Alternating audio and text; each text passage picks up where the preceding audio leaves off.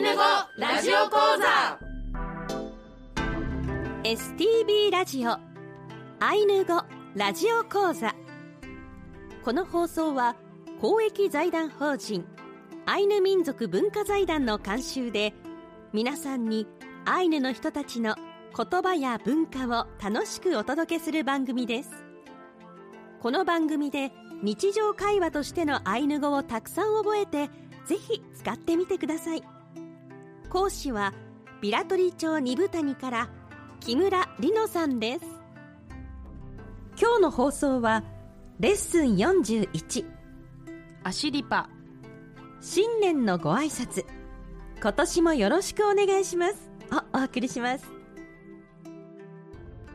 イランカラプテ木村里乃セコロクレヘアン。おはようございます。木村里乃です。イランカラプテ原田圭介セコロクレヘアンおはようございます。原田圭介です。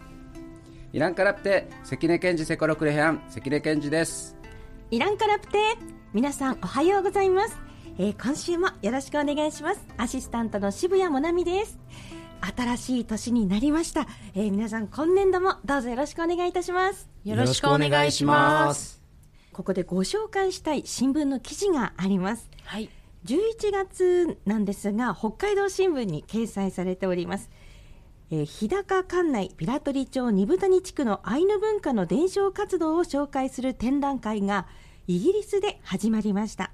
会場は日本政府が開設する日本文化の広報拠点ジャパンハウスランドン現代のアイヌ文化の担い手に焦点を当てて工芸品の展示のほか木彫りや伝統舞踊などの実演も行われます、え今年の4月21日まで開催されているということですね。はい。リノさんも行ってらっしゃった。そうですね。あのビラトリアイヌ文化保存会という団体の一人で去年の11月に行かせてもらいました。アイヌ語ラジオ講座のテキストも展示されたそうですね。そうなんです。あのありがたいことにですねアイヌ語の展示があってそのアイヌ語のコーナーであのこの STV のアイヌ語ラジオ講座のあの私の年のテキストを飾っていただきました。嬉しいですよね、えーまだまだこの開催中ということでまた訪れる機会もあるんですか？はいそうですね。あの次はなんと関根健二先生と原田君とあと私とあとはあの他にも数名いらっしゃるんですけど1月の10日から18日までイギリスへ行く予定です。すっごいもう僕は初めてでとっても楽しみです、うん。ケンジさんはいかがですか？あ僕もねイギリス初めてなんですよね。そうなんだ。そうなんだ、でそのね1月はあのアイヌ語をね、えー主にこう、えー、と紹介するっていうのでね、えー行くのでね楽しみにしてます。イギリスではどんなことをするんでしょうか？えっとですね、こ子供に対してああるいは大人に対してもワークショップがあったりとか、で我々のですねえっとやっぱり子供のアイヌ語教室の活動とか、えー会話の練習会ですね、えーそういうものとかあと学校での、えー、とアイヌ語、えーアイヌ文化の試みとかねそういうことをあのいろいろ紹介することになってますね。原田君もそのはい。言葉の方で今回、そうですね。僕は主にケンチさんとリノと僕でアイヌ語の日常会話の様子を、まあ、皆さんにご紹介したりあとは「ウエペケレ」っていうアイヌ語の物語の紹介をちょっと行う予定です、えーまた、ね、イギリスの皆さんの反応も楽しみですね、はい。それでは今週も参りましょう。ウトゥラのありきき一緒に頑張りましょう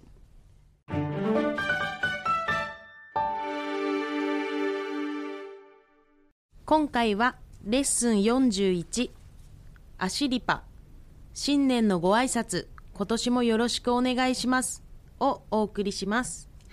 テキストも最後の一冊となりましたね、はいそうですね。えー皆さん残りは少ないですが一緒に頑張りましょう。ありききありききアンド。アンド。早速今日の例文に入っていきます。まずはアイヌ語だけで聞いていきたいと思いますシネアシリパアウクはオンカミアンナトゥ。アシリパオッタウエランカラパンペネナレフシコパオケレはアシリパエイネ。アシリパエッコロアシリイノミアキプネナ続いてアイヌ語と日本語で聞いてください。シネアシリパアウッワオンカミアンナ新年を迎えて拝礼しましょう。新年おめでとう。トゥ。アシリパオッタウエランカラパンペネナ新しい年新年に挨拶するものですよ。レフシコパオケレワアシリパエ古い年が終わって新しい年が来る。イネアシリパエッコロアシリイノミアキプネナ。新年が来ると新しく儀式をするものですよ。今日の例文ではあのアシリパ新年に関するあの文章をご紹介しました。例文の1と2は新年の挨拶に使える文章になっています新年の他にもあのアイヌ語でお正月のことをソンカチと言ったり元旦のことをイノミトと言ったりあの年始に関わるあのアイヌ語があるので紹介してみました。で例文4にあるように新年が来るとカムイノミといって神様への祈りだったりシンヌラッパといって先祖供養をするという習慣がアイヌ文化にはあります、この例文1はそのまま私たちが明けましておめでとうと言ってるような感覚で、こう新年おめでとうございますというふうにこう使える例文ということですね。そうですねそういうふうに使っていただけると思います。はい。じゃあ新年にあのよく使える挨拶ということであの皆さんでちょっと練習をしていきたいと思います。はい、え。え。アシリパアウックはオンカミアンナ。アシリパアウクワオンカミアンナわあピリカ素晴らしいです。続いて単語の紹介をします。新しい年新年という意味のアシリパ。アシリパ。私たちが私たちは私たちの人が人は人のという意味のあ。あ。この「あ」は認証切字になります。認証切字というのはあのアイヌ語のあの文章では欠かせないものでアイヌ語の動詞の前か後ろのどちらかにつくもので誰がその動作をしたかということを表すことができます。何々を取る何々を得るという意味のうく。うく。何々してという意味のはわ。拝礼するという意味のオンカミオンカミ私たちが私たちは私たちの人が人は人のという意味のアンアンこの単語も認証切字です。何々よ何々ぞという意味のな。な。何々に何々でという意味のたた。おった。おった。挨拶し合うという意味のウエランから。上らんから。ものことという意味のペペ何々であるという意味のね。ね。古い年という意味のフシコパふしこぱ何々を終わる何々を終えるという意味のおけれおけれ。来るという意味のえくえ何々すると何々しながらという意味のコロころ新しいという意味のあしり。あしり。祭る祈るという意味の祈みいのみ。何々するという意味のききものこと。という意味のぷ。ぷ。これは本来発音するときは口を閉じるようにして発音します。小さい「プ」の表現ですね。はいそうです。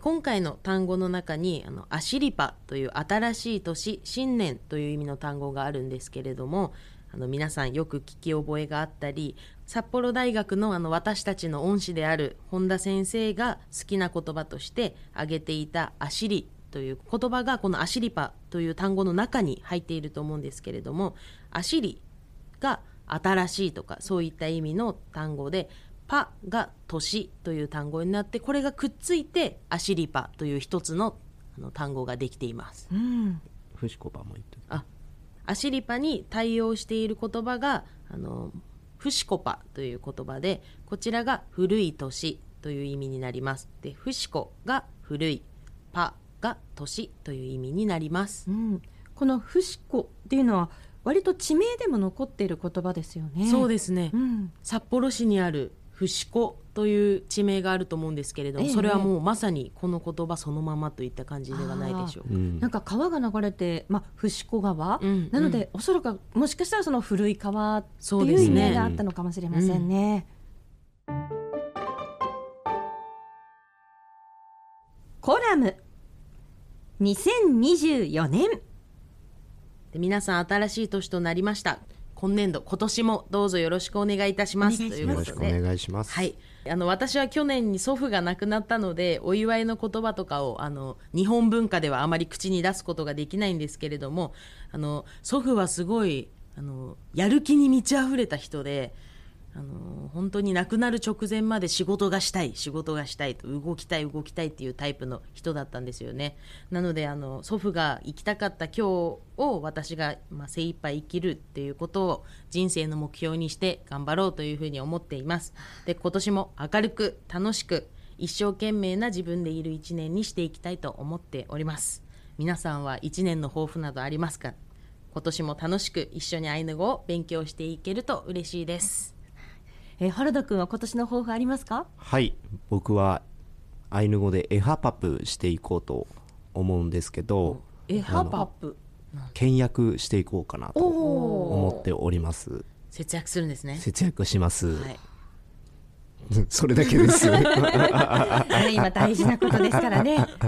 ありがとうございます、はい。エハパップですね。はい。今回のテキストにもあの可愛らしいイラストが載っていると思うんですけれども今回は編み着物のイラストをご紹介しています。こちらのイラストは令和4年度アイヌ語初級講座ビラトリ地区の受講生の皆さんが描いてくれたものになります。えー夏になりますけれども STB ラジオのお祭りが行われた時に、ステージ衣装としてリノさんが縫ってくれたアイヌ衣装を私も着させていただいたんですがあそうでしたね。それがまさに編みはいですね編みですね番組のホームページにその写真が上がっていますのでよろしければぜひご覧ください。はい。それでは今週はここまでです。来週はレッスン42あ N ワプチュ誕生月をお送りします。アイヌ語ラジオ講座では皆様からのご意見ご感想をお待ちしています。メールアドレスは ainu アイヌアットマーク stv.jp ですリノ先生原田くん関根健二さん。いやいらいけれ。ありがとうございました。ややいらいけれ。パックのね今週はここまでです。スイウヌからんろまたお会いしましょう。スイウヌからアンロー